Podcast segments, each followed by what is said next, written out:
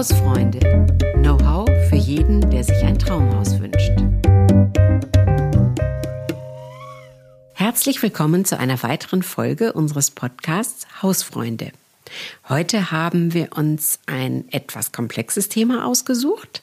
Mein Name ist Gabi Miketta, ich bin die Chefredakteurin der Zeitschrift Das Haus und mir gegenüber sitzt Noelani Waldenmeier. Hallo.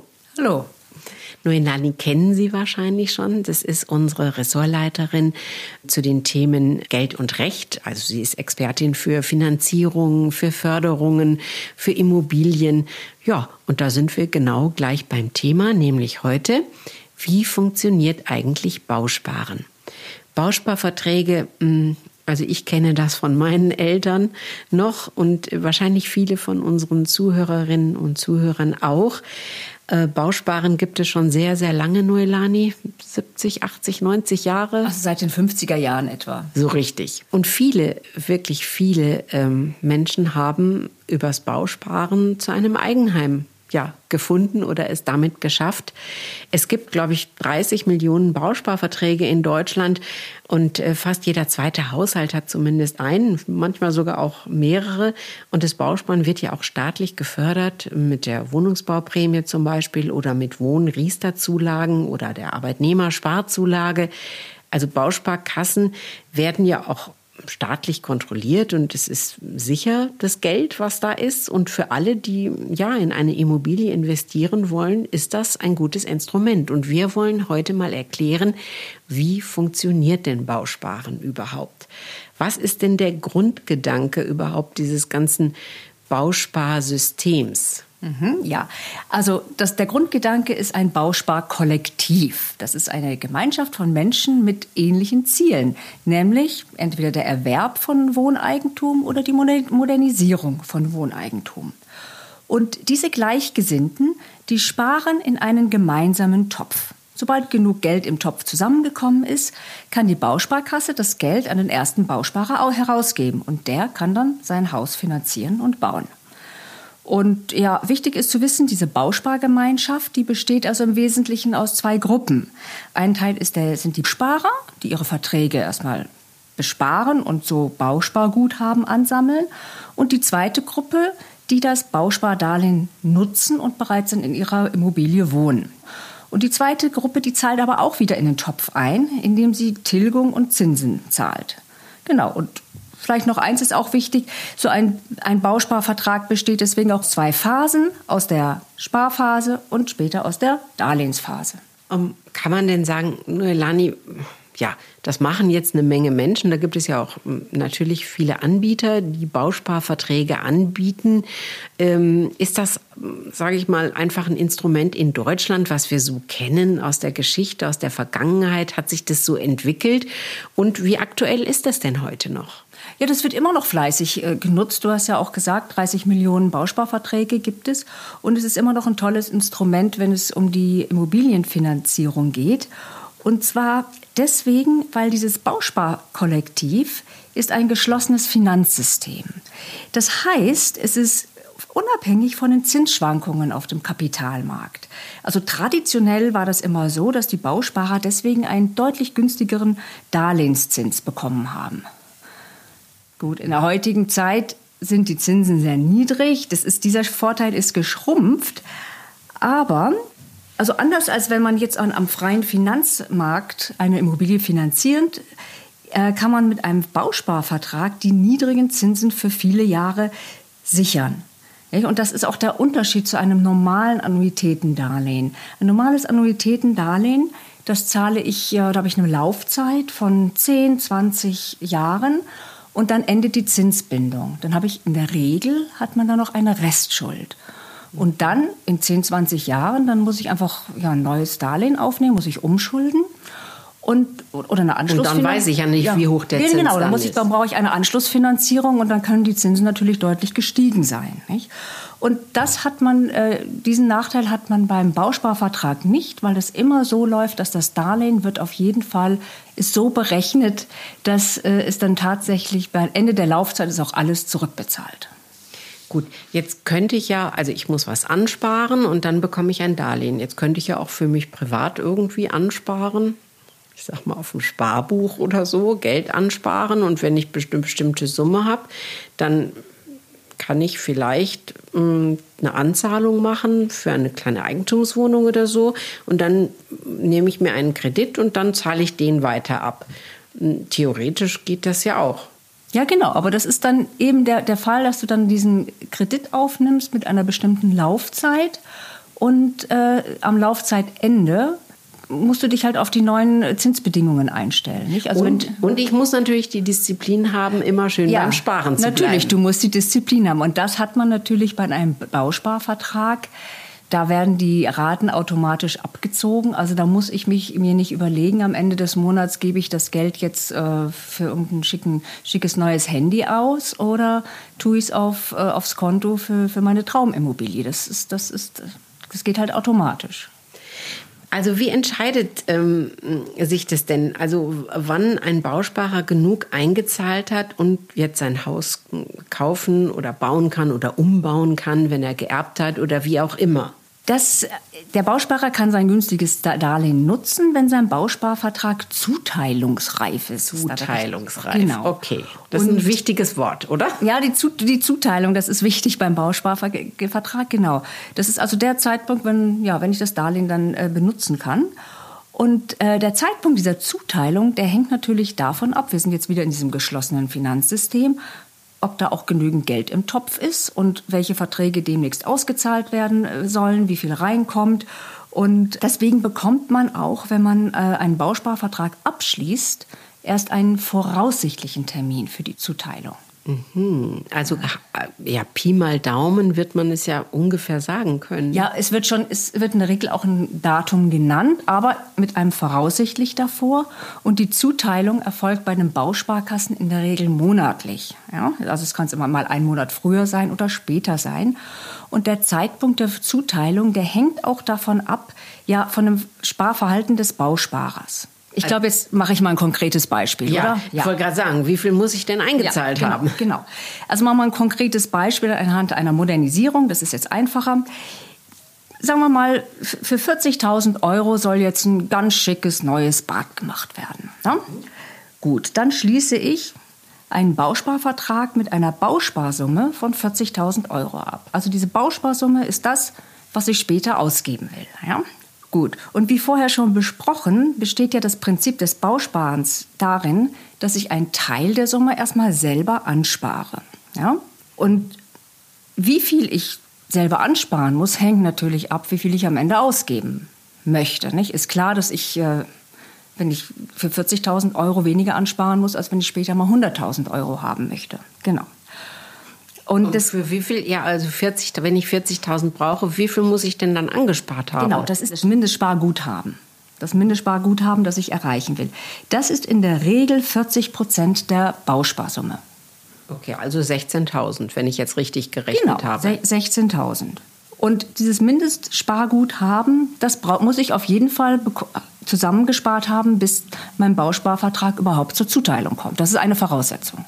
Und dann, das hängt natürlich der Zeitrahmen hängt ja davon ab, wie viel ich einzahle. Wenn genau. ich jetzt im Monat 100 Euro einzahle, wird es ein bisschen länger dauern, als wenn ich 300 genau. einzahle. Ganz, ganz genau. Und daraus ergibt sich dann auch eine Mindestsparzeit. Nicht? Das wird dann vereinbart mit dem Berater. Also ich zahle jetzt meinetwegen, wenn ich jetzt ähm, in unserem Beispiel acht Jahre lang einbezahlen möchte, dann würde ich im Monat 165 Euro einbezahlen. Jetzt ohne irgendwelche Förderungen oder Zinsen, sondern es ist rein das, was ich dann spare. Die, die Zinsen und Prämien, die werden doch, würden doch on the top kommen und das alles noch ein bisschen verkürzen. Also müsste ich mich ja dann wann entscheiden, wenn ich mein Bad renovieren will, dann muss ich mich ja ein paar Jahre vorher entscheiden, den Bausparvertrag abzuschließen. Ge genau, und in der Regel macht man das dann so acht bis zehn Jahre vorher. Okay, das ist mal eine Planung. Geht es nicht auch schneller? ich, ich muss ja auch als Eigentümer, muss ich ja auch ein bisschen was ansparen und eine Rücklage machen. Nicht? Und deswegen ist es ganz, ist es wirklich ganz gut, dass ich vorher auch schon äh, was, was einbezahle und nicht jetzt Heizung ist kaputt, jetzt muss die schnell finanziert werden. Also das heißt, man muss so ein bisschen vorausschauend hier genau. planen. Mhm. Das ist die Idee. Also wenn man jetzt ähm, diese Mindestsparzeit und dieses Mindestguthaben erreicht hat, dann bekommt man die Zuteilung und Geld. Fast. Okay. Und noch eine Bedingung muss erfüllt sein, und zwar ähm, die Zuteilung ist außerdem abhängig von der sogenannten Mindestbewertungszahl, die erreicht werden muss. So, was ist das? Das ist eine interne Kennzahl, die dafür sorgt, dass die Zuteilung des Darlehens gerecht ist. Nehmen wir wieder ein plastisches Beispiel. 100 Bausparer erreichen zur gleichen Zeit ihr Mindestsparguthaben und auch die Mindestsparzeit. Das heißt, sie sind eigentlich werden sie berechtigt, alle das ein Darlehen zu bekommen. Aber es können nicht alle auf einmal bedient werden. Mhm. Okay. Und jetzt muss ich jetzt irgendwie entscheiden, wer bekommt zuerst und wer, wer, wer bekommt als, als letzter, also von diesen 100. Ja? Und mhm. ähm, deswegen hat man sich diese Berechnungsmethode aus, ausgedacht. Das ist im Prinzip doch ein, eine Kennzahl, die sich aus dem Sparverhalten des Bausparers, seiner Sparzeit und der gewünschten Bausparsumme zusammensetzt. Und derjenige mit der höchsten Mindestbewertungszahl kommt zuerst dran. Klingt jetzt kompliziert, aber es ist im Prinzip einfach eine Kennzahl, damit die Entscheidung, wer in welcher Reihenfolge die Zuteilung erfolgt, nach bestimmten Regeln abläuft und nicht einfach dem Zufall oder es sich einfach okay. die Akte greife. Aber äh, die muss ich ja nicht errechnen oder so, das wird man mir ja dann schon sagen. Ja, ja, und die, die variiert auch von Bausparkasse zu Bausparkasse. Also bei der einen Bausparkasse liegt die Mindestbewertungszahl über 1000, bei einer anderen über, über so um die 400. Das ist einfach eine interne, interne Zahl. Gut, also ähm, ich habe diese Faktoren also alle erreicht und es kommt dann endlich zur Zuteilung, wenn also alle Parameter stimmen und mein Berater mir signalisiert, vielleicht schreibt oder mich anruft. Er schreibt. Ja, er schreibt. Gut, jetzt ist es soweit. Ähm, Sie bekommen sozusagen ähm, das Geld. Und wenn man aber mit dem Bausparen ja anfängt, dann legt, legt, man ja irgendeine Bausparsumme fest. Aber ich weiß ja jetzt, hm, also mit Verlaub, nicht ganz genau in äh, fünf Jahren oder in acht Jahren, äh, wie viel die Immobilie oder der Umbau oder die neue Heizung oder das neue Dach oder noch mehr Maßnahmen, was auch immer noch alles dann fällig ist, was das dann kosten wird. Mhm. Also bei Modernisierungsmaßnahmen kann man das schon einigermaßen gut ab abschätzen. Beim Hausbau natürlich nicht. Und da ist es aber auch so, dass die durchschnittliche Bausparsummen, die liegen so bei 50.000 Euro. Aber das reicht ja so. Richtig, das reicht nicht. Für, es gibt auch welche für 100.000 Euro, aber das reicht in der Regel auch nicht für, für eine Immobilie. Und deswegen, also wenn man in eine Immobilie erwirbt, ist äh, der Bausparvertrag in der Regel immer nur ein Bestandteil der Finanzierung. Also ich habe was gespart, ich genau. habe was geerbt, ich habe hier einen Bausparvertrag, dann nehme ich noch einen Kredit auf, wie auch immer. Also es setzt genau. sich aus vielen unterschiedlichen Töpfen so zusammen. Aber ähm, das, der Bausparvertrag äh, mit der Summe, welche dann auch immer es ist, ist ein Bestandteil.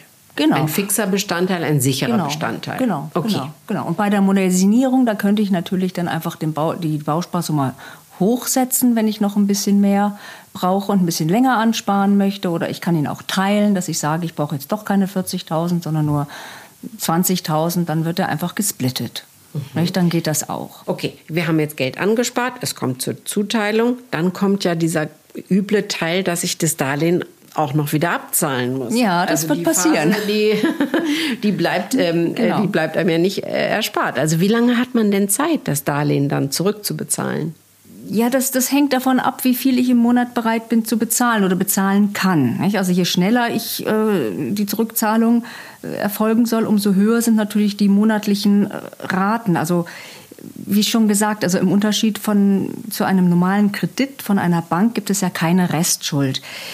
Das, das heißt, am Ende der Laufzeit bin ich auf jeden Fall schuldenfrei. Deswegen ist die Tilgung recht hoch. Also in unserem Beispiel, äh, das war ja ein Darlehen von 24.000 Euro, da würde dann die Darlehens... Ach so, ja, wir hatten 16.000 eingezahlt, jetzt haben genau. wir 24.000, müssen wir jetzt noch abtragen. Genau, 24, genau, wir haben dann die 40.000 40 haben wir dann Verstehe. bekommen, um das Bad zu renovieren und die 16.000 gehörten uns schon. Und äh, in der Darlehensphase beträgt dann die monatliche Rate, würde dann 200 Euro betragen. Das wäre dann Zins und Tilgung. Und äh, ich zahle also über zehn Jahre etwa, zahle ich dann diese 200 Euro und danach bin ich aber auch schuldenfrei.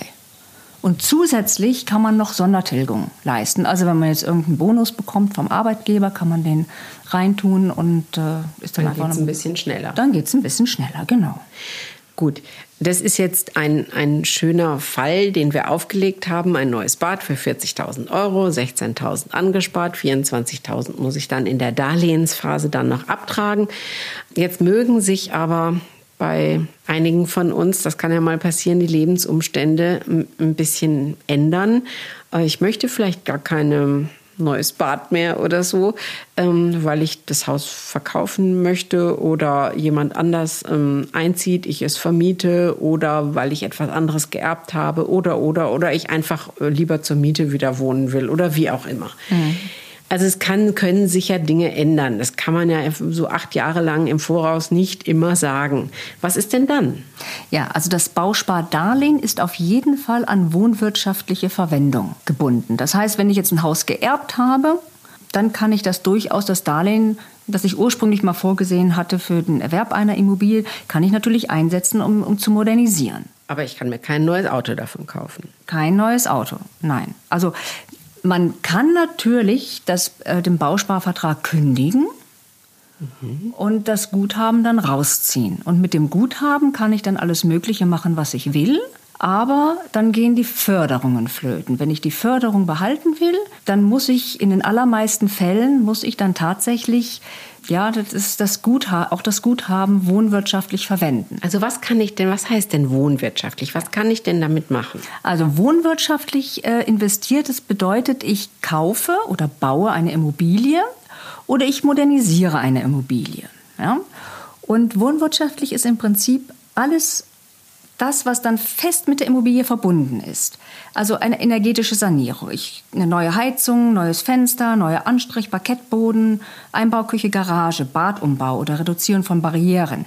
Bildlich ausgedrückt, wir stellen uns ein Haus vor wie so ein Puppenhaus, drehen es auf den Kopf und schütteln. Alles, was rausfällt, kann ich nicht finanzieren. Alles, was drin bleibt, ja. Das, das heißt, das Sofa fällt raus, das Bett fällt raus, der Teppich fällt raus, kann ich nicht, in, nicht finanzieren. Aber die Einbauküche bleibt drin. Die richtig. Einbauküche bleibt drin, genau. Und zum Beispiel eine Photovoltaikanlage?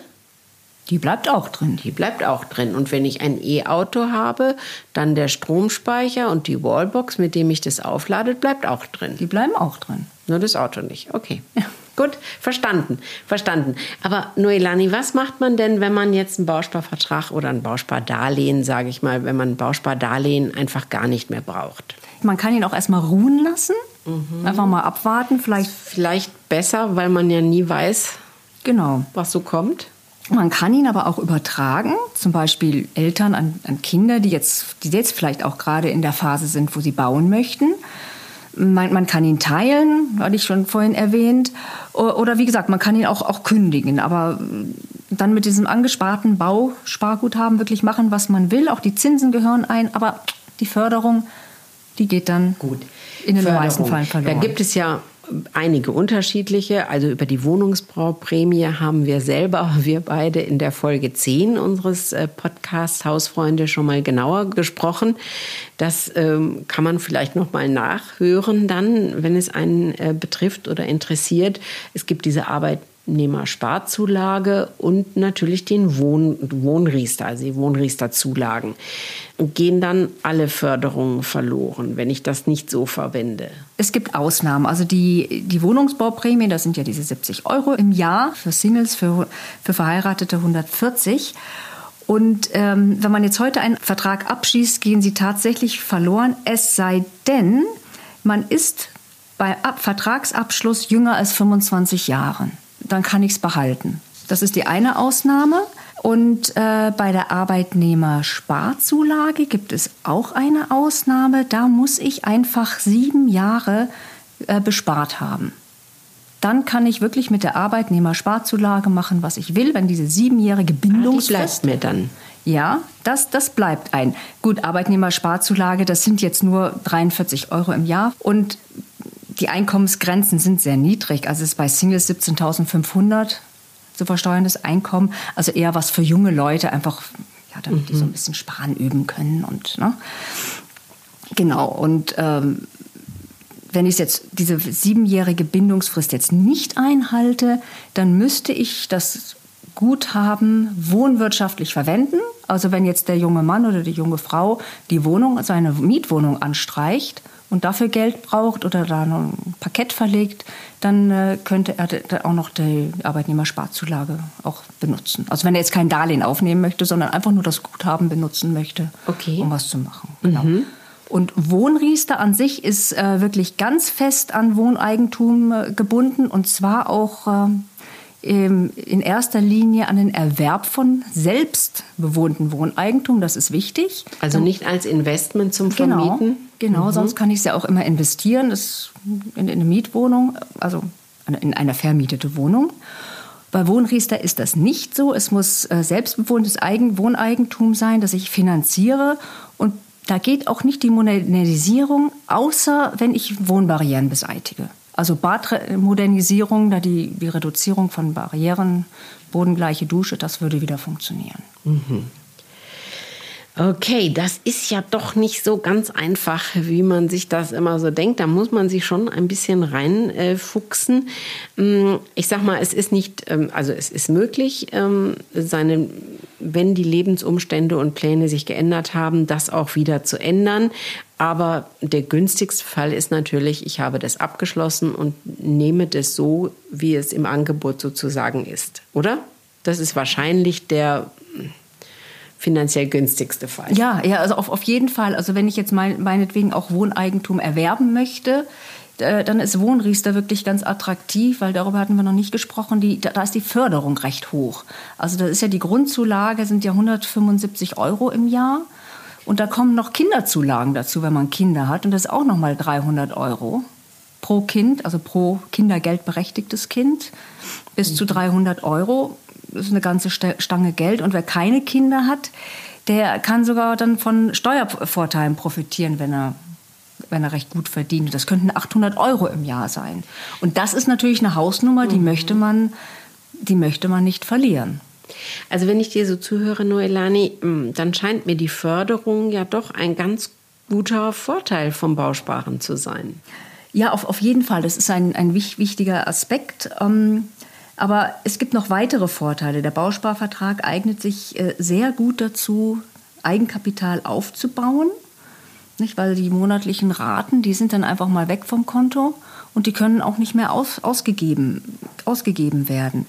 Und ähm, Gleichzeitig, also man, man, braucht ja, man braucht ja Eigenkapital, um eine Immobilie zu finanzieren. Und das ist, äh, das belegen Umfragen immer wieder, das ist im Moment der Knackpunkt weswegen Menschen dann doch nicht ins Wohneigentum kommen, weil sie könnten die Raten bezahlen, sie verdienen gut, aber sie haben halt kein Guthaben. Nicht? Man braucht halt, man braucht 20, besser sind 30 Prozent äh, Eigenkapital, nicht? Und das, äh, das, das Und das sind schon, ne, bei, wenn man jetzt etwas findet, sagen wir mal 300.000 Euro, ein, ein kleines Häuschen oder so, sind das doch 60.000 Euro, genau. die du brauchst. Die braucht man erstmal. Nicht? Sonst bekommst du ja gar keine Finanzierung genau. oder nur schwer, sagen wir es mal so. Genau, und dann einfach mit dem Bausparvertrag legt man einfach mal systematisch was, was zur Seite. Gleichzeitig man aber auch für die spätere Finanzierung. Weil in der späteren Finanzierung in der Regel zahlt man dann ja doch ein bisschen mehr als die Kaltmiete. Und ähm, die Sparraten, die stehen ja fürs, fürs, für die Haushaltsausgaben nicht, nicht mehr zur Verfügung. Also wenn ich jetzt einen Bausparvertrag mache mit 300 Euro im Monat, mhm. wenn, ich das, wenn ich den so bespare, dann, dann teste ich ja, kann ich zusätzlich zu meiner Kaltmiete 300 Euro quasi zur Seite legen? Kann ich das stemmen? Oder kann ich das nicht stemmen? Das ist eine, auch eine wunderbare, ja, ein wunderbares Testszenario, ja, dass ich dann sehe, vielleicht sehe ich ja, nee, das geht nicht. Ich bin jeden Monat total knapp dran beim Bausparvertrag.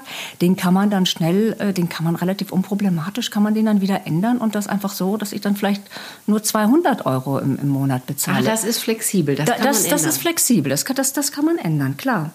Ähm, wenn ich jetzt aber bereits finanziere, dann habe ich ein Problem, nicht? Da muss ich ja, da muss ich ja bedienen, nicht? Und es hat auch einen weiteren Vorteil, wenn ich das schon jahrelang diese 200 oder 300 Euro zusätzlich zu meiner Kaltmiete beiseite gelegt habe, dann sieht auch die Bank, die mich finanzieren soll, dann sieht ah, die auch, der geht. schafft das. Mhm. Ja?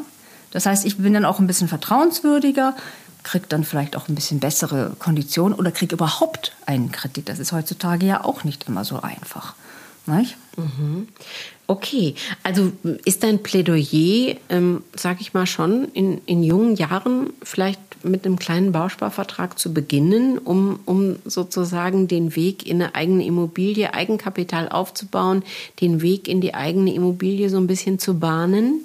Ja, auf jeden Fall, weil gerade für, für junge Leute lohnen sich ja auch gerade diese diese Förderungen, genau. weil ich muss nicht viel einbezahlen und bekomme trotzdem äh, doch eine Sache. Also da hilft der Staat einfach ein bisschen ja, ja, beim genau. Eigenkapitalaufbau. Genau, das, das, das spornt an und man gewöhnt sich einfach daran, dass äh, ja, dass einfach 200 Euro oder 100 Euro ist ja egal, einfach nicht zur Verfügung stehen am Ende des Monats und dann irgendwie über den Laufe der Jahre summiert sich das eben dann doch äh, zu, ja, zu so einer kleinen Summe.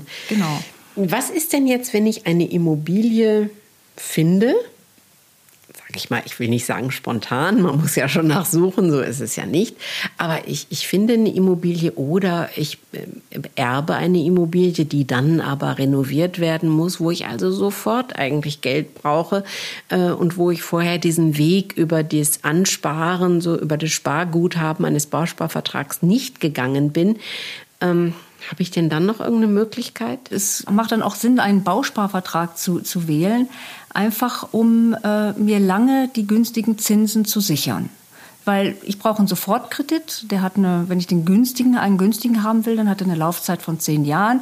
Und das Problem hatten wir schon, man weiß ja nicht, wie in zehn Jahren dann die Zinsen sind.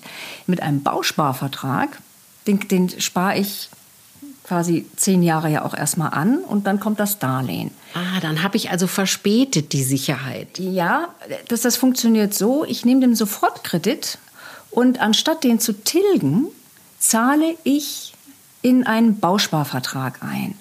Und wenn dieser Sofortkredit dann die Laufzeit beendet hat, habe ich auch mein Spar, genau, habe ich den Zuteilung, angespart, dann ist er genau. zuteilungsreif, das hatten wir schon. Genau, und dann löst er mit einem Schlag löst er dann das, den Sofortkredit ab und ich habe dann diese günstigen Zinsen, die ich heute vereinbart habe, habe ich dann in zehn Jahren, wo ich jetzt nicht weiß, äh, wie, wie die Zinsen stehen das ist einfach der, der Zins, die Zinssicherheit, nicht? Also das, äh, dass ich kalkulieren Gut, kann. jetzt haben wir seit vielen, vielen Jahren, Noelani, natürlich den Fall, dass die Zinsen niedrig sind und teilweise noch niedriger wurden. Steigen die denn mal wieder? Ja, also tatsächlich, also in diesem Frühjahr sind sie schon leicht gestiegen. Und Experten meinen auch, dass sie noch, noch in diesem Jahr auch noch mal weiter steigen werden. Und zwar, da gibt es mehrere Anzeichen dafür. Also das eine ist äh, die Inflation. Mit der Inflation, mit der Pandemie ist jetzt, äh, oder als Folge der Pandemie ist auch die Inflation zurück. Das heißt, die, die Verbrauchsgüter verteuern sich, haben vielleicht viele auch schon gemerkt. Nicht? Und äh, zum anderen die Renditen äh, von Staatsanleihen, die sind auch schon gestiegen in diesem Jahr. Das ist ein weiterer Indiz dafür, dass, dass es mit den Zinsen wieder hochgehen könnte. So, es wird natürlich keine wahnsinnige, keine 4, 5 Prozent Zinsen kommen, aber Experten halten 1,25 Prozent Sollzinsen für Darlehen äh, mit einer Laufzeit von 10 Jahren für möglich. Ist immer noch niedrig. Ja, aber jetzt aktuell, wo wir sprechen, ähm, werden Darlehens mit äh, 10 Jahre Laufzeit für 0,7 Prozent angeboten teilweise noch etwas niedriger. Das heißt, es wäre schon ein Unterschied. Das wäre eine Verdoppelung. Nicht? Und wenn, wenn ich jetzt ähm, eine Immobilie finanziere und hohe Summen finanziere, ist es schon ein Unterschied, ob ich 400 Euro zahle an Zinsen im Monat oder ob das 800 sind. Das kann man wohl sagen. Oje, oje, Noelani. Ähm, also, was ist die Quintessenz? Wir haben erklärt, wie funktioniert Bausparen überhaupt, dieses ganze System aus zeitlichen äh, Abläufen, aus bestimmten Summen, die man erreichen muss, Kennziffern, Bewertungszahlen, Mindestsparguthaben. Also, da gibt es ja einige Dinge zu zu, also es wird einem natürlich nochmal ein, ein Berater, denke ich mal, deutlich genauer erklären, als wir das vielleicht hier können. Aber mh, mm, unser Fazit ist ja eigentlich mh, mm, ein bisschen in die Zukunft denken und frühzeitig überlegen. Und äh, weil so ganz ad hoc kommt das Geld dann eben für eine ja. Immobilie nicht ums Eck. Genau, also ein Bausparvertrag ist, ist eine tolle Möglichkeit, wenn man einfach mal anfängt mit dem Sparen und einfach automatisch etwas zur Seite legt, dann merkt man gar nicht, dass, dass, man, dass man auf Konsum verzichtet. Ja, es, es passiert einfach automatisch, dass das Geld auf dem Konto landet oder auf dem, auf dem Bausparkonto Und dann nach, nach ein paar Jahren hat man eben etwas. Und äh, dann eben die, die Zinssicherung ist ein, ein weiterer Vorteil, wenn es wirklich jetzt darum geht, ich will jetzt finanzieren oder ich habe was konkreten Immobilienwunsch im, im Auge und, und will das umsetzen. Und man kann vielleicht auch noch sagen, das Geld ist sicher angelegt. Auf ne? jeden Fall. Das genau. ähm, ist ja auch nicht bei allen, äh, äh, sage ich mal, Sachen, die einem so angeboten werden auf dem äh, Finanzierungsgeldmarkt, ähm, ist ja nicht immer gegeben. Also das ist eine sichere äh, Möglichkeit zu sparen. Genau. Ne? Das können wir, glaube ich, ähm, so festhalten. Und ansonsten muss man sich wirklich in der konkreten Situation auch mit dem, was man verdient oder wenn man Kinder hat, welche Förderungen und Zulagen man dann wirklich bekommt, da, glaube ich, muss man sich wirklich dann ähm, mit seinen eigenen Unterlagen ähm, ja, wirklich beraten lassen. Mhm. Genau, oder mal auf haus.de nachlesen, da gibt es auch jede Menge Artikel zu Bausparen und genau, Hausfinanzierung. Genau, Noelani. genau, unser äh, Online-Auftritt haus.de können wir wirklich nur empfehlen. Da sind natürlich auch viele Artikel ähm, drin, die ähm, Noelani Waldenmeier in der Zeitschrift Das Haus ähm, schon geschrieben hat oder äh, nochmal für online ähm, erweitert hat. Also da finden Sie auch noch eine Menge Material. Ähm, ja, und wir freuen uns natürlich, wenn Sie jetzt die Folge 10 zum Beispiel Wohnungsbauprämie. Ich denke mal, wir werden noch einige Folgen zu diesen Themen ähm, produzieren und miteinander sprechen. Bleiben Sie doch einfach dabei bei Hausfreunde und schauen Sie immer mal wieder rein, was wir ähm, ja, für, für das Thema Immobilienerwerb, wie kommt man an Geld, was tut man, welche Förderungen bekommt man. Da gibt es so viele tolle Möglichkeiten und wir werden wieder ähm, immer mal wieder darüber sprechen, denke ich, und Ihnen weitere Tipps geben. Äh, und für heute, jetzt äh, erholen Sie sich vielleicht erstmal. Es war äh, viel Material auf einmal. Aber ja, Bausparen ist, ist jetzt nicht so eine ganz simple, einfache Angelegenheit. Das muss man ein bisschen verstehen. Und deshalb war es uns ja auch wichtig, mal zu erklären, wie funktioniert eigentlich Bausparen. Vielen, vielen Dank, Noelani. Ja, gerne. Tschüss. Tschüss.